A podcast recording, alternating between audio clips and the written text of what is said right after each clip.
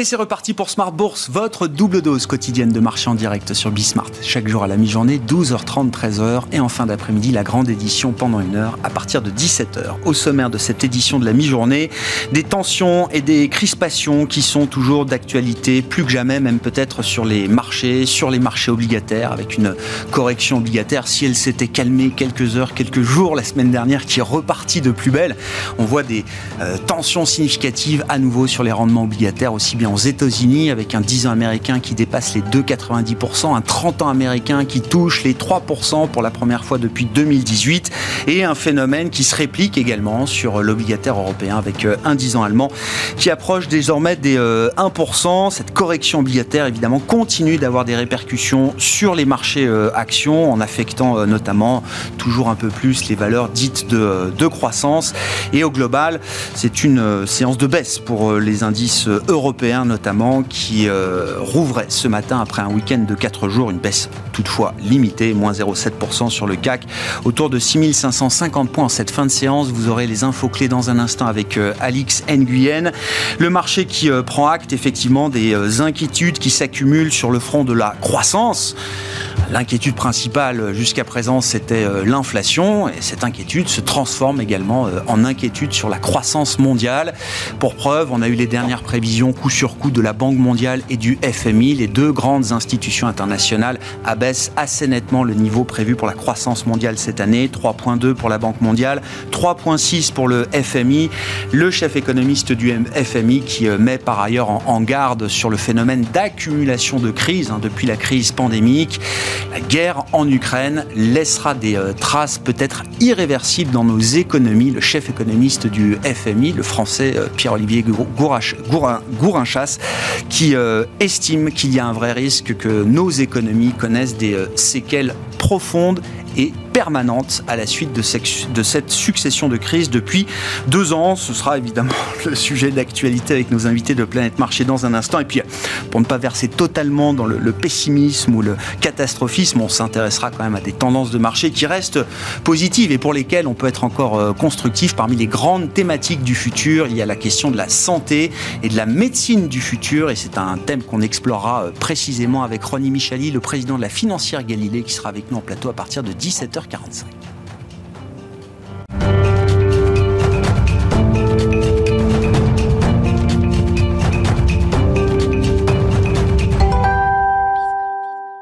Mais d'abord, les infos clés du jour, tendance mon ami, c'est chaque jour à 12h30 et 17h avec Alix Nguyen.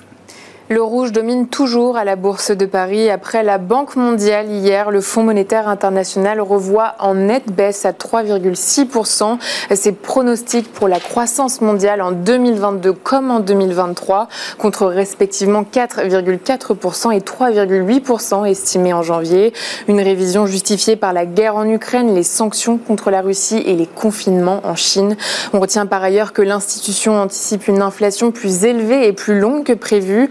Le FMI anticipe les effets de la guerre sur les chaînes d'approvisionnement, à peine remise des désorganisations des deux dernières années, de nouvelles perturbations dont les effets devraient surtout se faire sentir sur le commerce de blé, tout comme celui du maïs, et renchérir le cours des matières premières. On retient aussi qu'en zone euro, les prix à la consommation devraient augmenter de 12,6% en 2022, soit des niveaux comparables à ceux observés en Amérique du Sud ou au Moyen-Orient.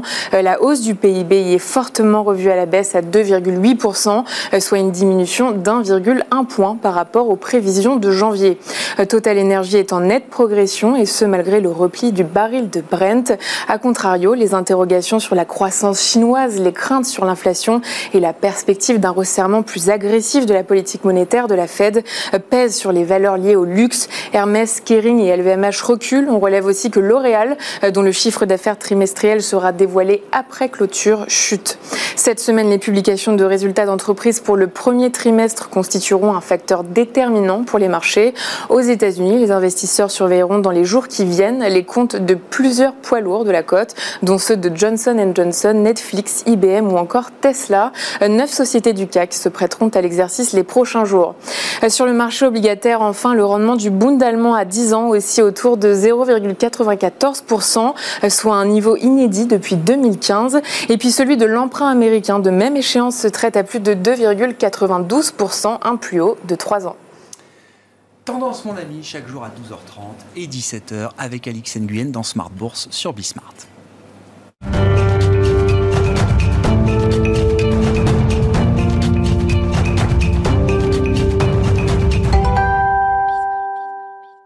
Trois invités avec nous chaque soir pour décrypter les mouvements de la planète marché. Gilles Bazissier est avec nous ce soir, le président d'Equity GPS. Bonsoir Gilles. Bonsoir Grégoire. Merci d'être là. Merci à Eric Turgeman de nous accompagner également ce soir. Bonsoir Eric. Bonsoir Grégoire. Vous êtes directeur des gestions actions et convertibles d'Ophi Asset Management et Vincent Juvin avec nous également en plateau ce soir. Bonsoir Vincent. Bonsoir Grégoire. Ravi de vous retrouver. Vous êtes stratégiste chez JP Morgan Asset Management. Bon, L'idée, je le disais, n'est pas de verser dans le catastrophisme ou dans la, fin du mondisme euh, total, mais de prendre quand même la mesure des, euh, des enjeux euh, macroéconomiques et des changements structurels, peut-être, qui sont à l'œuvre aujourd'hui dans nos économies aussi bien développées qu'émergentes. Et pour cela, évidemment, les dernières prévisions de la Banque mondiale et du FMI sont des rapports qui qui consacre un petit peu ces euh, enjeux. Je vous lis une phrase qui m'a marqué, alors du chef économiste du FMI, euh, français d'ailleurs, euh, saluons-le, hein, qui montre l'excellence française en matière de, en matière de sciences économiques, Pierre-Olivier Gourinchas, et c'est la phrase qui me marque au-delà de la baisse de, de prévision pour la croissance mondiale, donc à 3,6% prévu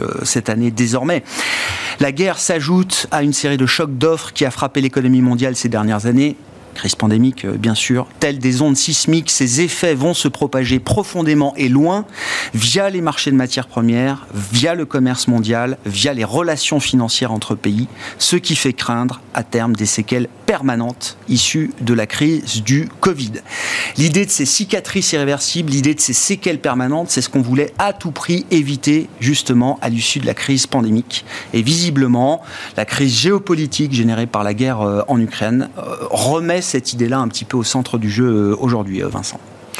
Oui, alors des séquelles, certes, mais on peut voir un certain nombre de séquelles négatives. Elles sont évidentes. Je pense qu'elles sont largement commentées aujourd'hui. On en mesure toute l'intensité sur le plan économique avec ces révisions à la baisse des perspectives de croissance. Maintenant, un certain nombre de perspectives ou de séquelles qui sont pour moi positives aussi.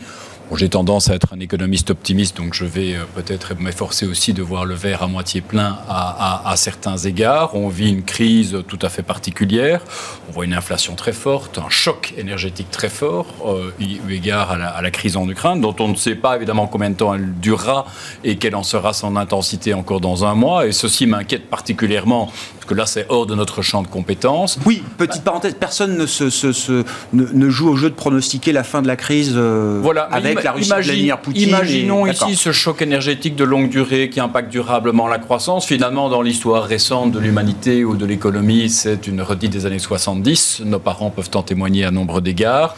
Euh, on est passé outre ces années 70. Ça a été pour nombre d'entre, d'entre, eux une période pas agréable à vivre. Mais enfin, ça a été quand même finalement une période qui a jeté euh, finalement les grains aussi d'une, de période beaucoup plus, beaucoup plus faste par la suite. Une période où en effet on a dû vivre, on a dû s'adapter à une situation inouïe on a dû en tout cas réduire notre intensité énergétique ou intensité en énergie fossile. Moi, je regarde encore, et c'est un graphique qu'on a publié dernièrement dans le guide des marchés chez JP Morgan, l'utilisation de pétrole par habitant a diminué d'un tiers dans les décennies des années 70. Certes, la France a connu une récession terrible, 74-75 à l'époque, mais enfin, après cela, je veux dire, on est tous là pour en témoigner, il y a eu de très très belles années sur le plan économique aussi. Donc, comme à chaque crise, je dirais, il y a cet aspect de destruction créatrice. Je note qu'il y a évidemment pas mal de destruction et sur le terrain, c'est déjà évident. Euh, je note quand même avec enthousiasme le fait que cette crise nous force à prendre nos responsabilités. Et je mets souvent en exergue ce domaine de la, la transition énergétique. Mais je pense qu'aujourd'hui, on parle de la guerre, on parle de l'inflation, mais on passe sous silence, et c'est le sujet de la présidentielle également actuellement, l'excellent bilan sur le front de l'emploi qu'on a aujourd'hui en Europe.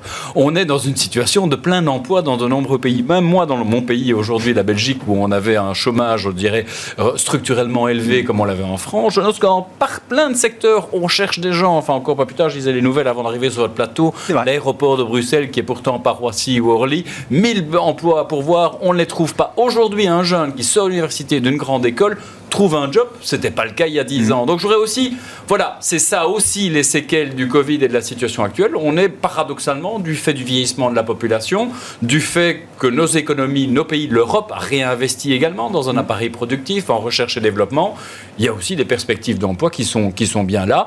Et quelque part, le Covid a également, et on parlera de perspectives de croissance dans le futur, c'est vrai que ce qui se passe maintenant vient peser sur les perspectives de croissance, mais a été également un méga choc d'adoption des technologies par le plus grand nombre. Or, ceci a priori, ce devrait être à terme un choc de productivité. Donc quelque part, il y a également dans la crise du Covid et ses séquelles, euh, pour moi, quelque chose de positif pour le potentiel de croissance à terme.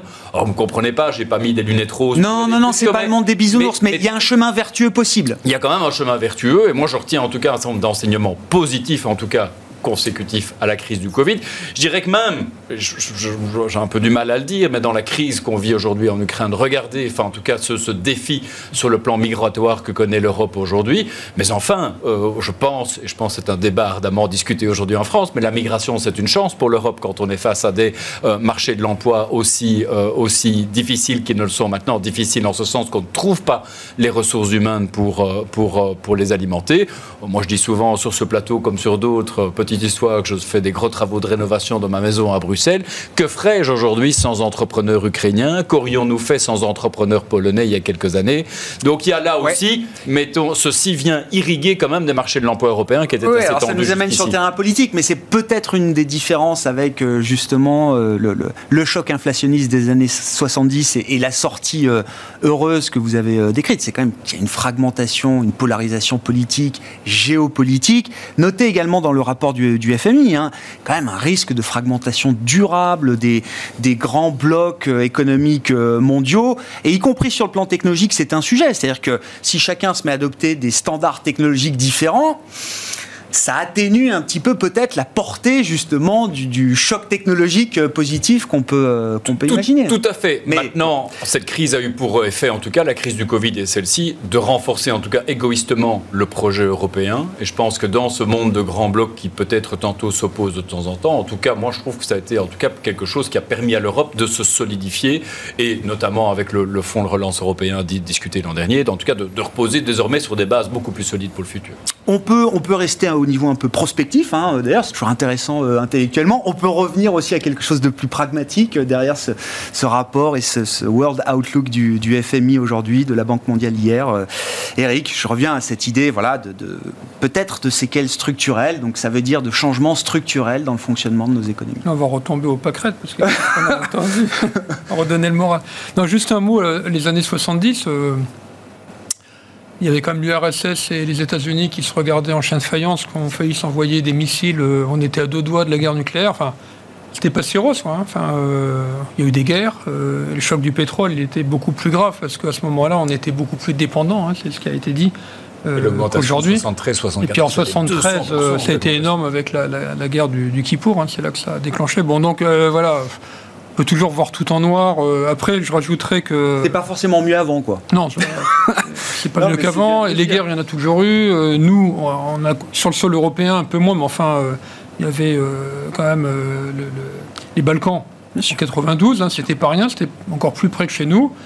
Et puis, ça fait 8 ans hein, que dans le Donbass, ils se tirent dessus, tout le monde n'en a rien à faire. Enfin, n'en avait rien à faire jusqu'à maintenant, mais enfin, c'est. Donc, malheureusement, on vit avec. puis voilà. Une petite chose positive que je vois, c'est qu'il y a eu quand même union de l'Europe euh, et de l'Occident d'une manière générale, mais de l'Europe pour la première fois avec d'ailleurs des pays complètement euh, divergents, même politiquement, parce qu'on peut pas dire Victor Orban, ça soit le même euh, parti politique que les, sociodémocrates allemands ou, la France. Donc là, il y a eu quand même une unité. Dans les sanctions aussi, donc on, voilà, on voit qu'en pareil cas, on arrive à se réunir. Ça, c'est plutôt positif.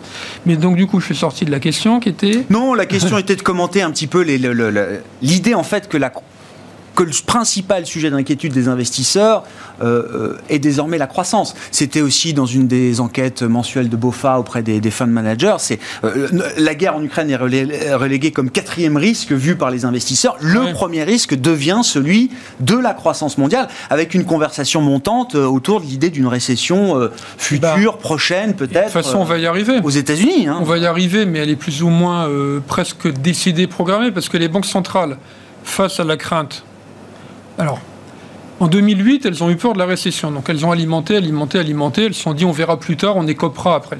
Et là, euh, elles ont tellement alimenté qu'effectivement il y a des craintes inflationnistes. Elles avaient commencé avant la guerre en Ukraine. Alors, disons que les investisseurs se disaient, bon, on voyait les break-even qui finalement n'explosaient pas trop. Et on pensait qu'on allait finalement rester à des niveaux à peu près acceptables. Il y a eu derrière l'Ukraine, les banques centrales se sont aperçues qu'elles étaient behind the curve, comme on dit. Elles ont voulu en, rajouter et surtout en créer les anticipations d'inflation, parce qu'il n'y a rien de tel qu'une anticipation d'inflation pour créer de l'inflation mmh. auprès des acteurs économiques. Donc ils se sont dit on n'a plus le choix, euh, on va mettre le paquet. Alors au début c'était trois hausses de taux, 5, 7, 9, 0,25, on, on, parle de 0,75. Oui, oui, On va sortir le bazooka, comme ça en tout cas on va calmer. Aux États-Unis ça marche puisqu'on s'aperçoit à peu près que les break-even d'inflation ne progressent plus. Ce C'est pas le cas en, Europe, parce que là on pense que la BCE euh, est encore euh, trop dovish, on va dire. mais donc finalement quand on casse la croissance, quand on veut casser l'inflation, derrière des périodes d'inflation, il y a des périodes de fort ralentissement. Donc ça va arriver, effectivement. Alors on commence à voir 3,2, 3,6 euh, de, de, croissance mondiale, ce qui est encore pas mal d'ailleurs, hein, euh, ce qui est encore pas mal vu le contexte. Oui, bien sûr. Venant de 5,9, je le rappelle quand même, quasiment 6% en 2021. Euh, une très forte croissance en 2021, une guerre en Europe, la Chine qui est à moitié paralysée avec des, des villes énormes en confinement total sortir 3,6 de croissance, ce sera encore euh, pas si mal et les entreprises euh, seraient heureuses avec ça. Ça leur permettrait d'afficher peut-être une croissance de bénéfices, en tout cas pas trop, trop de pertes. Bon, donc euh, le ralentissement, on va en avoir un, mais je crois qu'il est, il est, il est voulu.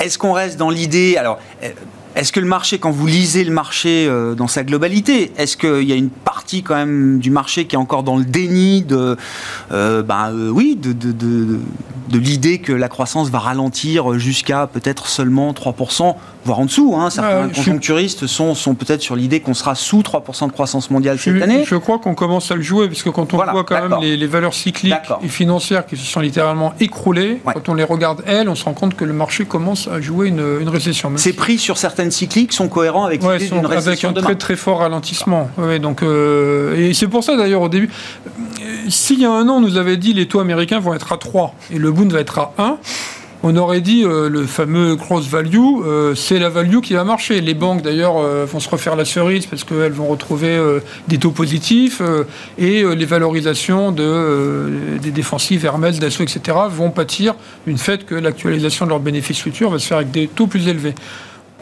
et, finalement, là, depuis la guerre, euh, bah, euh, c'est à peu près stable. Quoi. La value surperforme depuis le début de l'année, ouais. euh, mais c'est pas autant que ce qu'on aurait pu penser avec ces taux d'intérêt-là. L'invasion de l'Ukraine a marqué quand même une rupture pour pas mal de secteurs value, Notamment à, la banque, secteur hein. bancaire, bah évidemment.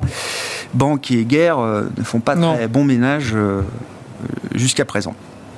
Gilles vos commentaires hein, sur euh, la situation et ce que, vous disent vos outils d'analyse chez, euh, chez Equity GPS aujourd'hui de cette, inquiétude globale maintenant sur la croissance? Mhm.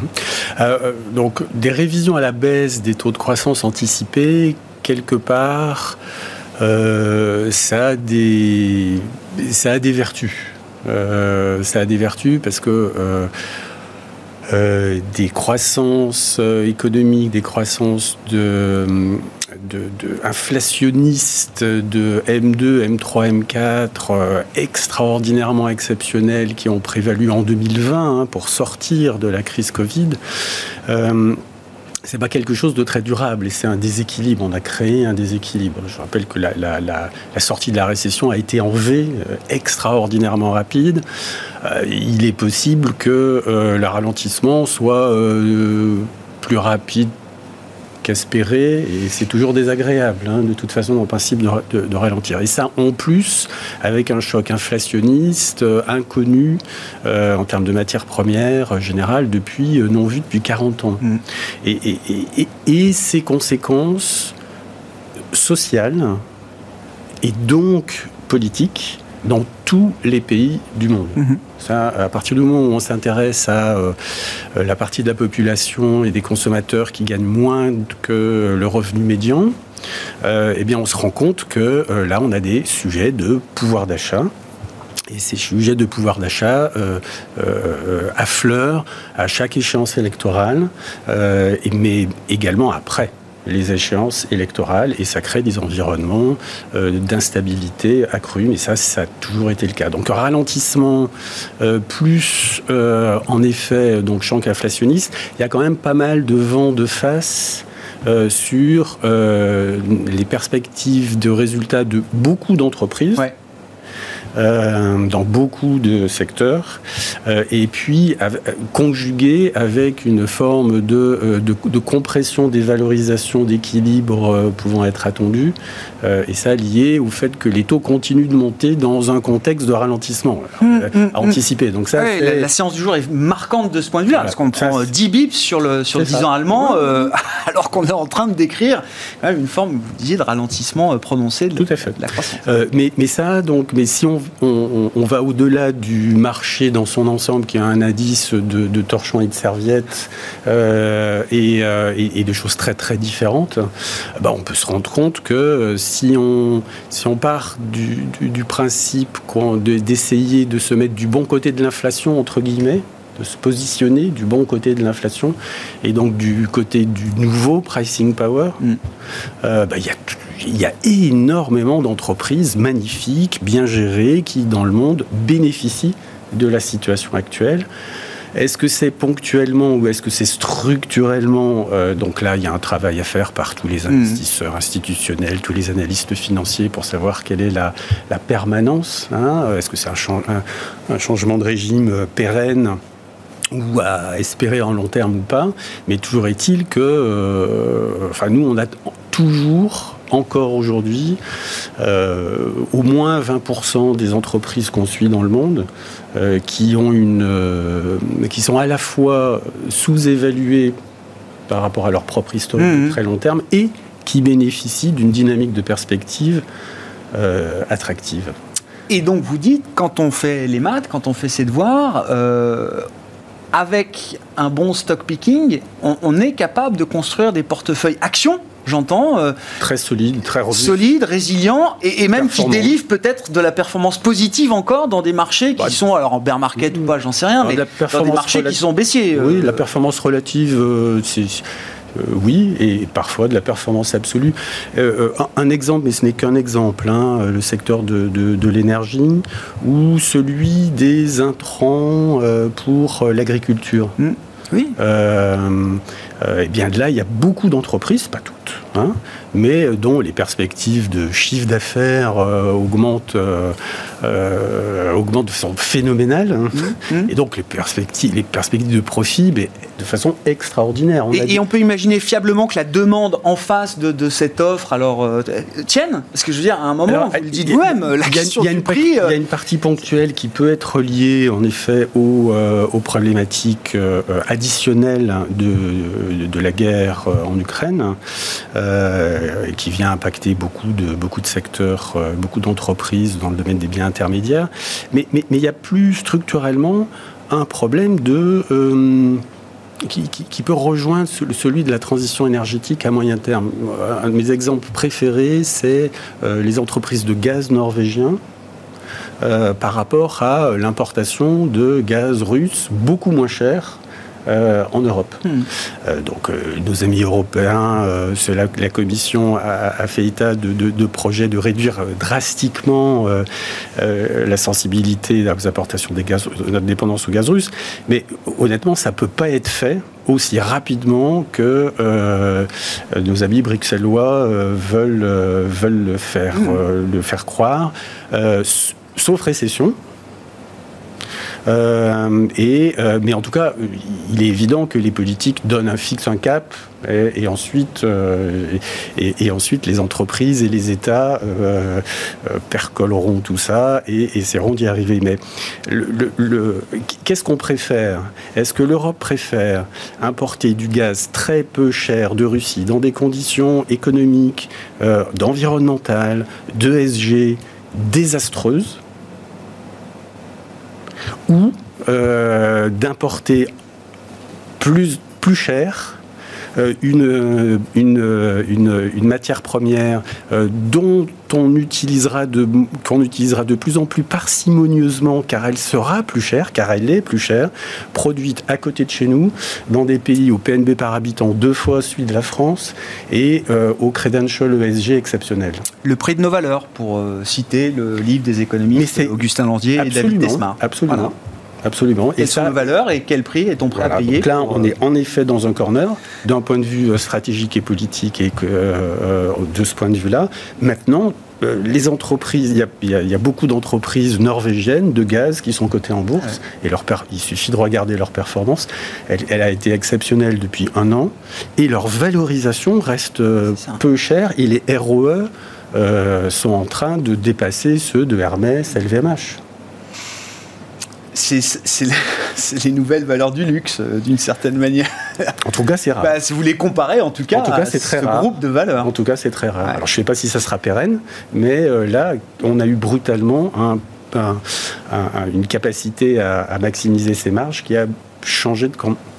Sur les marchés actions, euh, Eric, comment vous regardez alors les, les, les tendances qui euh, sont parfois compliquées à, à lire, mais euh, voilà, au milieu du bruit, est-ce qu'il y a des signaux quand même forts? Parce que tout n'est pas acheté hein, dans les marchés actions. On regarde les indices, c'est vrai que les indices, comme le disait Gilles, c'est un peu torchon, serviette, carotte, chou, etc. Mais il y a quand même des secteurs. la santé est au plus haut historique, par exemple. Oui, mais quand on regarde sur longue période, les marchés sont encore quasiment au plus haut historique. Hein. Quand on, évidemment, si on regarde sur un an, alors euh, ça dégringole, euh, notamment le Nasdaq perd 15%, mais vous faites une courbe sur 20 ans, il faut, un, faut une loupe hein, pour voir la consolidation, mais, mais vraiment, hein, enfin, je vous le dis parce qu'on a fait un comité ce matin, puis euh, sur de longues, on disait, mais elle est où la consolidation? On croyait que c'était pas les bonnes, la bonne échelle. C'est rien du tout, donc ça reste très très élevé avec des, des secteurs encore euh, très très bien valorisé. Euh, et, alors, le pauvre secteur bancaire qui avait rebondi l'année dernière, et on se dit c'est enfin son tour grâce à l'ose des taux, boum, euh, il est, il est mm. reparti. Donc oui, il y a une dichotomie, il y a des... alors, ne vais pas rentrer comme je suis dans toutes les valeurs, hein, je, je, connais pas suffisamment, mais il y a des rendements pérennes, fabuleux sur pas mal de, de, valeurs, hein, 7, 8, 9%. Euh, donc, euh, ouais, il y a encore des. même sur les cycliques, euh, moi je pense qu'il y a eu l'exagération, notamment sur l'auto. Ah oui. L'auto, l'auto, il y a parce que pourtant on nous dit les carnets de commandes sont là. Oui, bon alors les Et il y a un vrai sujet sur la demande peut-être? Le problème c'est que bah, le problème c'est qu'ils peuvent pas fournir hein, aujourd'hui. voilà, les carnets de commandes sont là, mais il leur manque les composants. Aujourd'hui, vous allez, vous sortez d'ici, vous allez dans un garage, il faut un an. Hein, pour, euh, Et donc quoi, le risque, c'est que la demande s'évapore à un moment? Je pense pas, non, non, non, je ne pense pas, mais enfin, c'est voilà, un peu une, perte d'opportunité, c'est des problèmes de trésorerie, enfin, c'est jamais plaisant de ne pas pouvoir livrer, quoi. Donc, ils ont, ils ont ce problème-là. Euh, oui, la, la, santé est au plus haut. Quant à la techno, euh, ça va revenir, je pense. Voilà. à quel conditions. Qu'est-ce qui fait ou qu'est-ce qui bah, fera demain que les investisseurs retrouveront de l'intérêt les prix? Mais les prix, parce que, prix pour. Euh, non, mais le Nasdaq, tout le monde parle du Nasdaq, mais le Nasdaq, il faut savoir qu'il y a. Euh, je ne vais pas dire de bêtises, mais la moitié du Nasdaq qui a chuté de, de, de, de, 50%. Et plus, et plus. plus que ça. Donc en fait, ça tient avec euh, cinq valeurs, les, les, fameuses GAFAM. Mais là aussi, alors, il y a certainement là-dedans les dot-com de l'an 2000 qui, qui, sont mortes et il ne faut pas aller dessus, mais ça m'étonnerait que sur l'ensemble du Nasdaq, la totalité des valeurs qui ont perdu 50% mérite ce sort. Voilà. Donc je suis incapable de vous dire lesquelles, mais il y en a. Voilà. C'est à Gilles de nous dire lesquelles. Donc, il y, a dans ces marchés, dans cette ambiance un peu gloomy, morose, il y a aussi des. Ce sont des marchés d'opportunités. C'est d'ailleurs comme ça que. Voilà. Et, quant au. Alors, le, marché se tient. Ça, ça peut paraître assez étonnant quand même, parce qu'il se, il avec une guerre quand même, et la remontée des taux. Il se tient. Alors, bon, on peut donner toutes les explications. Moi, je pense que pour l'instant, il y a quand même toujours l'effet, euh, la fin de l'effet TINA. C'est-à-dire, on se dit, si les taux doivent continuer à monter, je ne sais pas quelle est l'anticipation des investisseurs, mais enfin, globalement, euh, voilà, enfin, on disait oui, 3% aux États-Unis, un en Bund, c'est touché, mais enfin, commencer à avoir ce niveau-là. Donc jusqu'à maintenant, les investisseurs se disent pourquoi je vais aller acheter du 10 ans américain à 2,60 s'il doit aller à, à 3 je vais perdre en, évaluation. Donc on va attendre. Euh, il y a de l'inflation, donc on cherche les hedges contre l'inflation. Euh, les deux grandes classes d'actifs, ça reste les obligations et les actions. On peut mmh. toujours diversifier euh, sur de l'or ou autre, mais bon. Donc à un moment donné, si vous pensez que les taux continuent à monter, vous êtes sur les actions. Mmh. Là où ça peut se compliquer, c'est si on a à la fois donc la perception que les taux sont au plus haut et qui vont redescendre, auquel cas le placement alternatif en obligations commencera à être intéressant, hein, se dire 3% aux États-Unis, euh, si je ne pense plus que les taux montent, si vous pensez qu'ils vont à 4 ou 5, c'est pas la peine de le regarder. Si vous pensez que 3, c'est le sommet, vous ne pouvez plus perdre en évaluation, vous faites 3% de rendement, qui est le rendement d'ailleurs de, des actions européennes. Mm. Et là, ça commence à se regarder. Donc le risque, il peut commencer là, surtout si euh, on parlait de 3,2, 3,6 de croissance, si les prochaines publications, c'est euh, de 5, de 6. Parce qu'à ce moment-là, à 2,5 de croissance mondiale, vous n'avez pas de progression des résultats euh, des entreprises. Ça, ça n'existe plus. Ah vous avez ah récession des, des, profits. Donc, euh, donc c'est ça. Le moment où les, les où l'obligataire retrouvera de l'intérêt chez les grands allocataires euh, d'actifs, c'est peut-être là où il faudra s'inquiéter un peu plus pour les marchés actions. Parce qu'il peut y avoir des flux qui, qui, se rebalancent, d'autant plus qu'à ce moment-là, ça sera forcément des révisions de croissance. Euh, économique. Je voyais, alors c'était un graphique du FT hier, je crois, enfin au cours du week-end. On, on, voit les treasuries ajustées de l'inflation là. on voit sur la partie 30 ans, 10 ans, 5 ans est un peu en dessous, mais que les taux réels, enfin sur l'inflation anticipée sont en train de revenir euh, bah, proches d'être positifs. Hein. Est-ce que ça, c'est déjà, euh, comment dire, euh, c'est déjà un seuil ou un niveau important parce que les taux réels, on nous dit à chaque fois, c'est ça qui compte.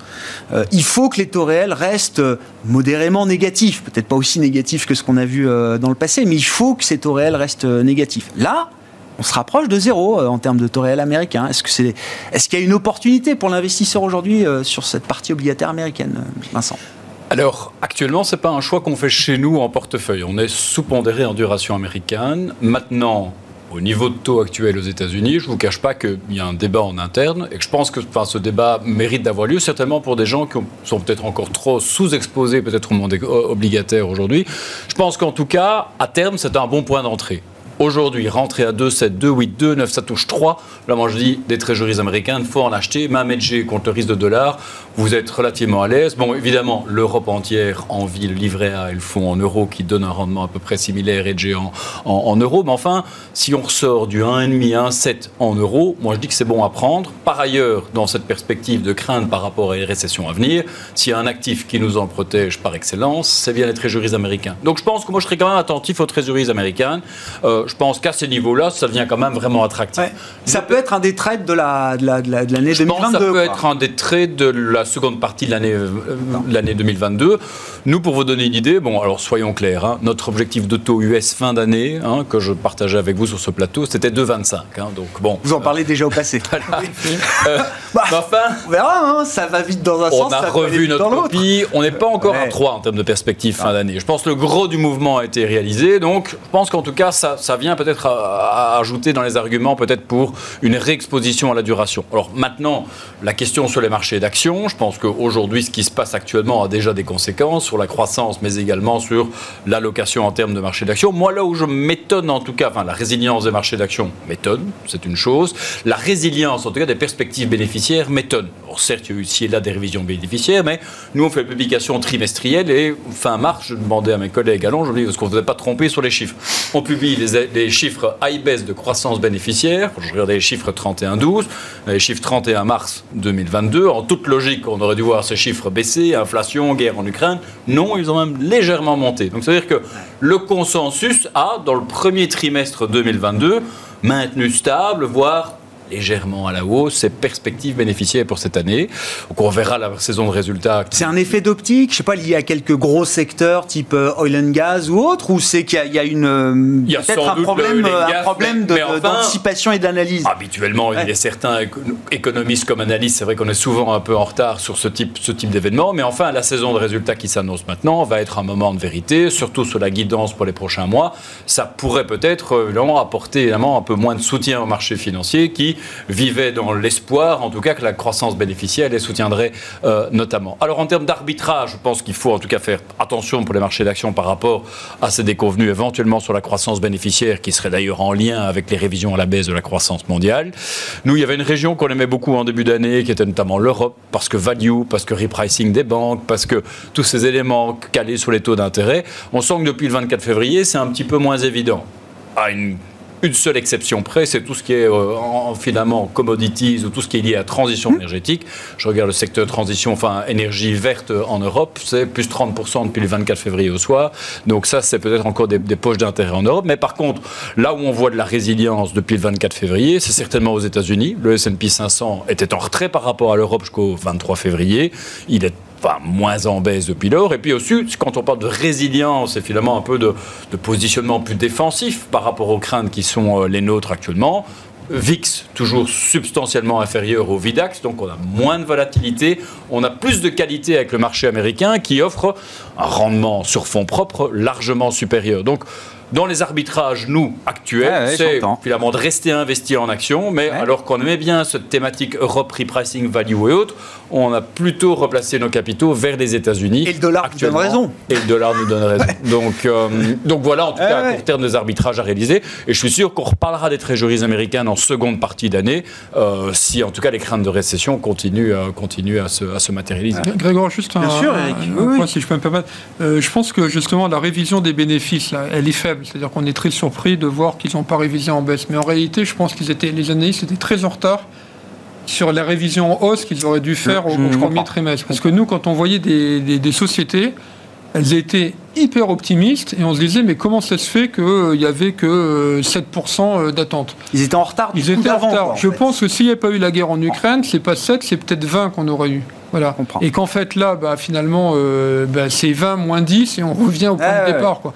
Et les analystes sont un peu sauvés entre guillemets, par la guerre en Ukraine, parce qu'ils avaient minimisé la hausse et que maintenant, ils ont moins besoin de revoir en baisse. Quoi. parce que c'était vraiment euh, euh, en inadéquation avec les discours qu'on avait des chefs d'entreprise. Le, jeu des devises, là, parce que c'est vrai que c'est, euh, là aussi, c'est une grande différence depuis, par rapport à l'année 2021, où finalement, on avait une forme de neutralité sur les grandes parités de, de devises. Là, on voit que le Forex s'anime avec un dollar toujours plus fort face à l'euro, mais face à des devises refuges type franc-suisse, le yen aussi. Un renminbi très fort aussi. le, le, yuan chinois. Le yen, je trouve assez spectaculaire quand même, le, dématage du yen euh, à bah, bientôt 130, hein, 130 yens contre dollar, ce qu'on n'a pas vu depuis. Euh, donc je sais pas. Euh, qu'est-ce que ça nous dit? Est-ce que c'est des, zones de tension, de friction qu'il faut quand même surveiller? Est-ce qu'on parle de devises majeures hein, et La hausse du dollar. C'est, ouais, voilà. Bah, la, hausse du dollar, la hausse du dollar, hein, bien sûr. La hausse du dollar, c'est d'abord que dans le, dans le conflit, c'est encore les Américains qui s'en tirent le mieux. Euh, que dans toutes les sanctions qu'on va faire, euh, il faut aussi en profiter en nous vendant le gaz de schiste à la place du pétrole russe. Euh, et qu'on commence à se dire effectivement qu'à 3% de rendement sur les trésoreries, ça vaut le coup d'acheter du dollar crois que c'est pas, Oui, c'est ça. Non, mais je veux dire. Euh, Donc tous les facteurs. Ça peut être excessif, mais en tout cas, c'est un excès qui. Euh, bah, ce qui c'est compliqué une parité, mais ce qui fait euh, entre autres la parité, c'est le niveau qu'on offre de la rémunération de sa monnaie, le côté valeur refuge, et puis le commerce. plus on a besoin de commercer en dollars, et plus il monte, quoi. Mmh. Donc, voilà. c'est pas forcément mauvais pour les actions européennes d'ailleurs, hein, cette hausse du dollar. Non, mais euh, oui, je suis d'accord. Effectivement, euh, l'euro faible, c'est bon pour les jusqu'au jour, jusqu'au jour où l'euro s'effondre et où là, euh, ça devient. pas qu'il s'effondre non plus, on n'en est, pas là. On est à 10 centimes de la création de, l'euro il y a 20 ans. Non, sur l'euro, moi je serais quand même assez, assez confiant. Bon, l'inquiétude, on en parlait hors plateau, c'est peut-être aussi, enfin, j'aurais d'un désordre politique quelconque qui pourrait éventuellement y avoir lieu en, en Europe, mais à ce stade, on n'est peut-être pas tout à fait tous d'accord, mais enfin, euh, c'est pas, c'est pas, pas le scénario. Enfin, l'Europe, en tout cas, on est d'accord sur le fait que ces derniers mois, elle a plutôt été au rendez-vous et qu'elle a plutôt donné, en tout cas, des gages de confiance aux investisseurs internationaux par rapport à la stabilité de l'euro, à la pérennité de l'euro. Bon, c'est pas un désordre euh, politique euh, quelconque, c'est l'élection présidentielle euh, française qui pourrait se jouer à, je dis à pile ou face. Non, parce que effectivement, la question c'est de savoir est-ce qu'on sera dans la marge d'erreur ou pas. Ça, ce serait au, jour du, 24 avril. Mais la question de marché que je pose, parce qu'il faut quand même commencer à en dire un mot, est-ce que c'est un remake de 2017 Ce qui semble être un peu le raisonnement des investisseurs globaux qui font les marchés qui se rassure en se disant bon voilà c'est les deux figures de 2017, euh, Macron l'emportait euh, à l'époque, et puis quand bien même ce serait peut-être différent cette fois, on se rassure en se disant qu'on a encaissé Trump, qu'on a encaissé le Brexit, euh, et que finalement et je mets beaucoup de mesures par rapport à ça, finalement, c'était pas si grave. Bon, c'est quand même des euh, phénomènes et des situations qui ont laissé des marques et qui ont peut-être marqué euh, pour longtemps quand même euh, l'échiquier politique mondial. Est-ce que le marché sait mettre un prix sur le risque au sens probabilité hein, d'une présidence Marine Le Pen versus une présidence Emmanuel Macron Je pense que c'est difficile de, de, mettre un prix, mais il est, il est, il est possible que dans la, relative faiblesse à court terme, une partie de la faiblesse à court terme de, l'euro soit liée à ce phénomène-là. Plus largement, je pense que plus largement et plus structurellement, il faut rappeler que la zone euro, bah, il y a des élections en zone euro dans des grands pays de la zone euro de façon assez régulière. Mmh et que euh, dans un environnement euh, particulièrement où euh, le pouvoir d'achat est sous pression, eh bien, il est normal d'anticiper que le résultat des élections soit, je puisse être tiré vers une forme de populisme, avec de toute façon la possibilité d'une fuite en avant dans le populisme, par définition. Hein. Dans le populisme, c'est tant les mesures euh, euh, qui, pour euh, à court terme, gérer le sujet de la perte de pouvoir d'achat ou la problématique des dépenses contraintes qu'on n'arrive plus à assumer, mmh. ou alors en changeant structurellement son mode de consommation, ce qui est quand même relativement désagréable hein, mmh. et compliqué, et y compris dans un, dans un environnement de quasi plein emploi. Mmh. Donc moi je pense qu'il y, y, y, y a une prime de défiance dans l'euro qui est structurelle, qui doit l'être, et c'est l'occasion pour rappeler que dans la capitalisation boursière européenne, la zone euro ne constitue que la moitié de la capitalisation boursière européenne et qu'on a toute l'autre moitié euh, hors zone euro avec des devises qui sont euh, flottante, avec des politiques économiques qui sont euh, euh, moins contraintes. Et donc là, on met quoi? Une partie des Nordiques, hein, bah, une grande partie des Nordiques. Ça, une grande partie des Nordiques. Le UK aujourd'hui, la Suisse, bien sûr, qui est un énorme marché action avec beaucoup d'entreprises de très très grande qualité. et puis le Royaume-Uni, bien sûr.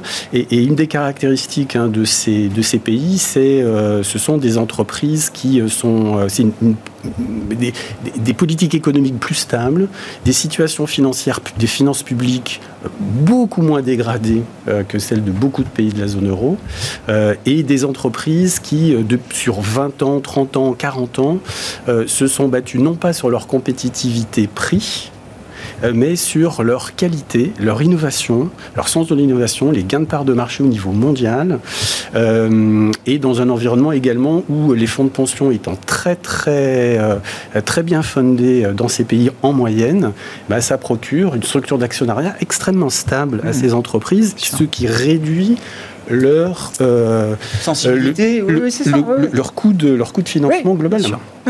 L'avantage des zones triple A+. Exactement. Et il y a beaucoup d'entreprises dans ces pays-là euh, qui euh, nous paraissent aujourd'hui avec euh, des ratings equity GPS très attractifs. Le, risque politique français vu des marchés, Eric Zéro. Pour moi, c'est zéro. aujourd'hui. Hein. Alors, en tout cas, Zéro a raison. Les investisseurs. Parce que vous êtes convaincu qu'il y a une. Non, non, non, non. Alors, cinq raisons. Cinq raisons. Euh, premièrement, euh, bon, d'abord dans les sondages, Emmanuel Macron est gagnant, donc les investisseurs parient sur une victoire de Macron. Premièrement. Deuxièmement, si tel n'était pas le cas, il faut une majorité euh, à l'Assemblée. Et personne ne pense que le Rassemblement national pourrait avoir une majorité à l'Assemblée. On se trompe peut-être, mais c'est ce que pensent les marchés. Troisièmement, Marine Le Pen ne veut plus faire sortir de la, la, France de la zone euro, donc ça rassure aussi. Quatrièmement, une fois qu'on est dans la zone euro, on ne peut pas faire n'importe quoi parce qu'il y a les règles qui s'imposent à vous. Et cinquièmement, euh, mais vous l'avez dit, euh, Trump, euh, le Brexit, Boris Johnson, en Europe quand même Salvini, hein, l'extrême droite est arrivée au pouvoir, et en plus, là c'était la carpe et le lapin parce qu'ils étaient alliés à, 5 étoiles. Donc je pense que les marchés on ont assez d'être pris à revers, c'est-à-dire qu'évidemment au début c'est le choc parce qu'on ne sait pas, et puis deux semaines plus tard, on nous aurait dit Trump va être élu, on a dit, oh là, le marché va faire Vous dites, au-delà d'une bah. volatilité de quelques jours, si Marine Le Pen l'emporte euh, dimanche, les choses reviendront bah, assez vite. Il y aura un écartement du spread de euh, OAT-Bund, il faudra acheter l'OAT, je pense. Vincent, oui. Moi, j'observe ça de l'extérieur, comme vous le savez. Je vois plutôt la dimension européenne. Enfin, tout d'abord, laissons à l'exécutif, euh, en tout cas actuel, un excellent bilan économique à nombre d'égards. Quand même, lorsque je regarde le taux de chômage en France, le taux d'emploi, euh, c'est quand même. Lorsque je regarde la manière dont, les Français ont été protégés. Et c'est euh, It's the economy stupid cette fois, ou est-ce que c'est autre chose? Alors, on n'a parfois pas toujours conscience de ça. C'est vrai quand on est, quand on est, en tout cas, mais en tout cas, moi, je voudrais le rappeler sur ce plateau. Oui, quand bien on sûr, de Belgique, la façon dont les contribuables belges sont protégés face au choc énergétique, à l'inflation, en tout cas, ben, j'aimerais bien être résidents français, quand je vois en tout cas les mesures qui ont été déployées. Euh, très bon bilan sur l'emploi. Et surtout, moi, en tout cas, les, matières, je ne suis pas à l'aise sur des matières politiques, en tout cas, mon responsable légal m'en interdit. Mais en tout cas, sur, sur, la matière européenne, excellent bilan de l'exécutif précédent. Que, qui, qui eût cru, qui aurait parié sur la capacité de mettre en place un fonds européen comme Next Generation EU, donner la capacité à la Commission européenne d'émettre des obligations au, de manière, au nom collectif des États membres pour financer ce fonds, ouvrir cette boîte de Pandore avec l'accord des Allemands pour créer un mécanisme à terme d'eurobonds. Enfin, je veux dire, moi, je n'aurais pas parié un euro sur le sujet il y a quelques années. Aujourd'hui, c'est un mécanisme qui existe. C'est un mécanisme qu'on entend potentiellement utiliser dans le cas de la crise énergétique. Donc, le bilan économique local et européen est excellent. C'est évidemment parmi les deux candidats celui qui est le plus euh, pro-européen. Et en tant que, en tout cas, européen, j'ai envie en tout cas d'avoir quelqu'un qui pousse ce projet davantage à un moment où l'Europe est challengée pour différentes raisons et le conflit en Ukraine en est. Ah donc la, question derrière pour vous, c'est la question de la dynamique euh, européenne. Est-ce qu'elle est qu'elle se poursuit, est-ce qu'elle s'amplifie ou est-ce que euh, y a une forme de rupture Au-delà des Français, je dirais, c'est vraiment une dynamique qui est positive pour, tous les Européens. Merci beaucoup, messieurs. Merci d'avoir répondu à ces questions jusqu'aux questions presque politiques. On reste quand même dans le cadre des marchés dans Smart Bourse chaque soir avec nos invités ce soir, je le rappelle. Vincent Juvin, stratégiste chez JP Morgan Asset Management, Gilles Bazissier, le président d'Equity GPS et Eric Turgeman, directeur des gestions actions et convertibles d'Ophi Asset Management.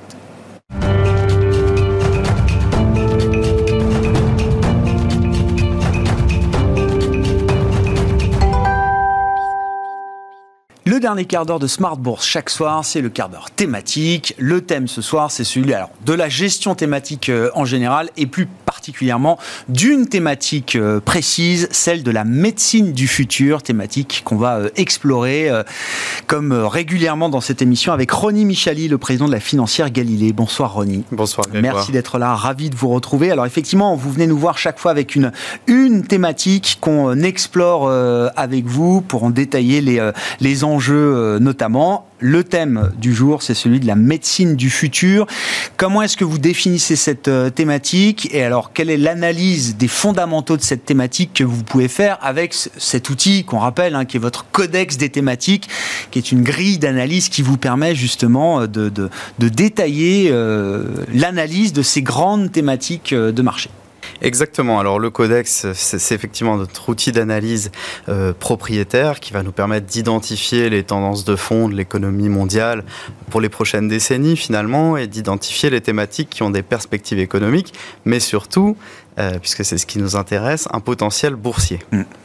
Donc euh, effectivement, la première étape du codex, euh, vous le savez maintenant, c'est euh, l'analyse des fondamentaux de la thématique. Et lorsqu'on analyse les fondamentaux de la thématique, on va se demander si la thématique est structurelle, internationale et transversale. Ça c'est très important. Alors, Déjà transversale, je peux répondre immédiatement oui. Mm. Il y a deux secteurs principaux qui sont touchés par cette thématique médecine du futur. C'est le secteur de la santé, le secteur de la tech avec évidemment les biotech, les medtech, euh, le secteur pharma également, la e-santé, la m-santé. Alors e-santé, c'est tout ce qui est euh, dispositifs médicaux connectés, par mhm. exemple. La m-santé, c'est toutes les applications mobiles euh, dédiées à la santé. Et ce qui est super intéressant, je dirais, avec cette thématique, c'est qu'elle va recouper d'autres méga tendances euh, que l'on a euh, aussi euh, dans le codex des, des, thématiques, en tout cas qui vont déboucher sur des thématiques comme le développement de la robotique, de l'intelligence artificielle, par exemple, pour les biotech, les medtech, mais aussi le vieillissement de la population, la digitalisation, la cybersécurité aussi pour la conservation des données personnelles. Donc voilà, thématique très riche et très transversale. Quand vous dites transversale, c'est toujours le, on, le rappelle à chaque fois, une thématique, c'est pas un pari sectoriel. Exactement. C'est une thématique qui englobe plusieurs secteurs qui sont impliqués justement à travers cette thématique. Exactement. Concrètement, je suis gérant, je vais vouloir investir mon portefeuille, je peux l'investir de manière sectorielle sur le secteur de la santé, mais alors dans ce cas-là, ça prend le secteur dans son ensemble, ou je peux l'investir via euh, l'investissement thématique. Et à ce moment-là, nous, on a identifié deux thématiques principales euh, qui ont trait à ce secteur de la santé. Euh, c'est la médecine du futur et la thématique de l'accès aux soins, qui hmm. sont tout à, tout à, fait différents. Ah on, le verra peut-être ah tout à l'heure, mais voilà. Bon, sur la médecine du futur, alors effectivement, thématique transversale, ça, il n'y a pas de doute. Transversale, multisectorielle. internationale, oui. Alors, en fait, de manière encore plus accrue maintenant depuis la, pandémie, euh, puisque le monde a été plongé en fait dans cette situation euh, qu'on a connue euh, il y a quelques années, en même temps finalement un peu partout dans le monde et euh, nos échanges sont devenus virtuels d'un jour à l'autre et y compris par exemple les consultations euh, médicales. C'est l'explosion des téléconsultations partout dans le monde. Donc vraiment une thématique internationale, mais surtout c'est une thématique structurelle. C'est ça qui est important. Euh, et la médecine du futur, c'est une thématique qui est plus... Enfin, la médecine du futur, je dirais qu'elle est et qu'elle sera plus préventive finalement que curative. ça, c'est très important. Et c'est là qu'on a identifié les trois facteurs structurels qui vont, qui vont être à même de porter cette thématique dans le futur et qui, qui sont que cette thématique, c'est une thématique, c'est une, c'est une, la médecine du futur, c'est une médecine personnalisée, c'est une médecine prédictive et c'est une médecine participative. Alors, je peux détailler, hein, euh, si vous voulez. C'est médecine personnalisée, bon, grâce bien évidemment euh, aux nouvelles technologies, au big data, euh, aux, nouvelles techniques de décryptage, de séquençage de l'ADN, par exemple. Mm. on va être à même euh, avec cette médecine du futur, d'avoir des, conseils plus personnalisés. C'est-à-dire, on va être à même d'avoir, grâce à ces données qui sont collectées, euh, des logiciels qui nous disent, voilà, il faudrait euh, éventuellement modifier votre rythme de vie, ou, mais de manière personnalisée, ou adapter votre alimentation, ou, ou, même avoir des, interventions plus efficaces dans les traitements ou dans les médicaments. Ça, c'est mm. pour la partie personnalisée. Ensuite, je disais une médecine plus prédictive. Mm en fait, la médecine du futur, elle s'adresse pas forcément que à des malades. Elle, s'adresse finalement aussi à des gens qui sont, euh, enfin des patients qui sont sains et qui sont susceptibles de développer une maladie. Donc elle va, elle va être capable finalement de, faire une cartographie personnalisée des risques euh, que vous pouvez euh, que vous pouvez avoir. Et enfin participative alors aussi. Participative, oui. Et ça, c'est un élément très important. participative parce que euh, finalement, le, patient va, euh, va euh, donner finalement donner accès à, finalement son patrimoine génétique, des informations sur son activité physique, sur ses habitudes, sur ses antécédents familiaux, par exemple, sur ses voyages, sur, les voilà, sur les, une pollution euh, à laquelle il a été euh, confronté ou une maladie à laquelle il a été confronté. Et puis finalement, euh, ça permet d'améliorer l'adhésion du patient finalement au traitement qu'on va lui proposer et peut-être même, puisqu'il puisqu'il y participe, d'améliorer la satisfaction du patient. C'est ça par rapport au traitement. Si on y trouve un intérêt, on sera prêt à fournir toutes ces informations qui peuvent être des informations euh, sensibles ou qu'on a envie de protéger de manière euh, intuitive euh, d'une certaine voilà, manière. exactement. Qu'est-ce qu'on peut dire alors des des, des prix derrière cette thématique de la, la médecine du, du, futur? Parce que ça aussi c'est très intéressant dans votre outil d'analyse et d'ailleurs que vous êtes en train de, de, de, développer pour chacune des thématiques.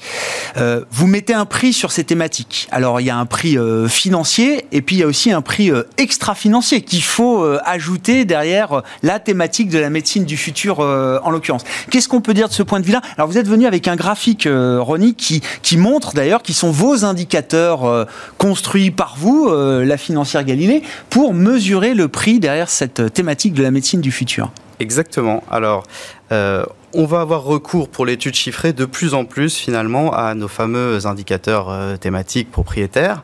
alors, on, on a comparé finalement euh, l'indicateur euh, de la thématique accès aux soins et euh, l'indicateur de la médecine du futur. Ce qu'on voit, c'est que évidemment, bon, il y a un drawdown en 2020 mm. pour les deux, mais après, finalement, ça se passe pas exactement de la même façon. On a une recovery énorme pour la thématique médecine du futur, hein, qui est en, bleu plus clair ici, qui reprend 100% dans la foulée sur ses plus bas de 2020, et puis après qui a un parcours un petit peu plus accidenté et et qui finalement est dû au fait qu'elle ait beaucoup plus croissance euh, que la thématique finalement accès aux soins qui est plus un peu plus blend finalement. Qui est une autre thématique liée à la santé qu'on détaille pas aujourd'hui, mais vous dites dans la partie médecine du futur, il y a la composante technologique oui. qui fait que cette thématique a été un peu plus euh, secouée Exactement. avec la remontée des taux, j'imagine, c'est l'idée. Hein. On voit bien début d'année quand la croissance a souffert, euh, l'indicateur médecine du futur a, beaucoup souffert. Donc il est, il est plus volatile, hein, 25 de vol sur l'année dernière pour la thématique médecine du futur, seulement 15 pour, pour l'accès aux soins. Mm. On voit l'accès aux soins qui est en plus foncé. Euh, a euh, finalement un profil de recovery qui est plus similaire au MSCI World. Beaucoup plus corrélé au MSCI World avec la thématique accès aux soins que finalement avec la thématique euh, médecine du futur. Il y a un, bêta euh, plus important, c'est ça, euh, dans cette thématique ça, en fait, médecine du futur? Finalement, la, oui, bêta plus important, volatilité plus importante, mais la corrélation finalement avec le, benchmark, le grand benchmark qu'on connaît tous, le MSCI World, ah eh ben, elle est plus du côté de la thématique accès aux soins que de la thématique médecine du futur. Et en plus de ça, la grande nouveauté chez nous, c'est effectivement qu'on a ajouté à ces indices thématiques euh, qui nous permettent finalement d'aller euh, euh, regarder si la, thématique nous paraît à un prix convenable, finalement les mmh. performances dans la durée. On a ajouté finalement une analyse ESG donc c'est issu d'un travail de fond hein, qui a été euh, opéré par euh, notre analyste Aurélien Lux et qui finalement nous éclaire beaucoup euh, sur la prise en compte des critères environnementaux, sociaux et gouvernance dans, dans les thématiques que l'on sélectionne. Mmh. Voilà. Bon, mais c'est intéressant. Donc on aura vraiment un prix. Encore une fois, tout ce travail, vous êtes en train de le faire et vous nous le livrez d'ailleurs un peu en avant-première de, ce point de vue-là, Ronnie. Mais on va avoir un prix global, financier et extra-financier sur chacune des thématiques que vous analysez euh, chez euh, à la financière je peux déjà vous dire que la thématique euh, médecine du futur, c'est la c'est entre la, thématique accès aux soins et le MSCI World, elle a un score qui est beaucoup plus faible. Donc c'est pas une très bonne thématique. C'est en tout cas pas du tout une sur le plan ESG. Impact. Ah d'accord. Non, non, mais euh, au moins les choses sont claires. Voilà. Au moins, on sait dans quoi euh, on investit et vers bah, quoi euh, C'est vrai que les biotech, très souvent, ne prennent pas en compte, pré-publication en tout cas, les critères ESG dans leur, mm. dans leur, dans leur publication. Pour conclure de manière pragmatique, euh, Ronnie, et euh, c'est aussi le travail que vous faites chez Financière Galilée, hein, de, construire des stratégies de fonds de fonds euh, thématiques. Donc vous êtes vous-même, pour le compte de vos clients, utilisateurs bon, de votre outil bien sûr, et des fonds thématiques qui permettent d'investir dans la thématique de la médecine du futur, justement, dans le gisement de fonds que vous regardez sur ce thème de la médecine du futur. Quels sont les quelques exemples de fonds là qui vous intéressent? Alors, il y a un fonds US euh, euh, qui est assez intéressant. Il y a un fonds européen qui est assez intéressant. Alors moi, je recommande toujours euh, de créer une allocation monde. Alors, où on le crée nous-mêmes, finalement, en prenant des, des briques, voilà, US, Europe, etc., Asie, ou alors on investit directement sur des fonds monde. Mhm. Donc, pour en revenir à mon fonds US, donc c'est un ETF, hein, c'est iShares Evolve US euh, Innovative Healthcare. Euh, donc très bonne performance hein, euh, dans la durée. et surtout depuis le début de l'année, il n'est que, entre guillemets, à moins 3%. Donc, euh, donc voilà, si vous voulez encore euh, plus impressionnant au niveau des performances, on a le, Schroeder Healthcare Innovation qui lui est monde. Par exemple, en 2020, 42% de performance. Voilà. Depuis le début de l'année 2022, euh, on est plutôt à moins 7,50. Ça, ça, ça, convient encore.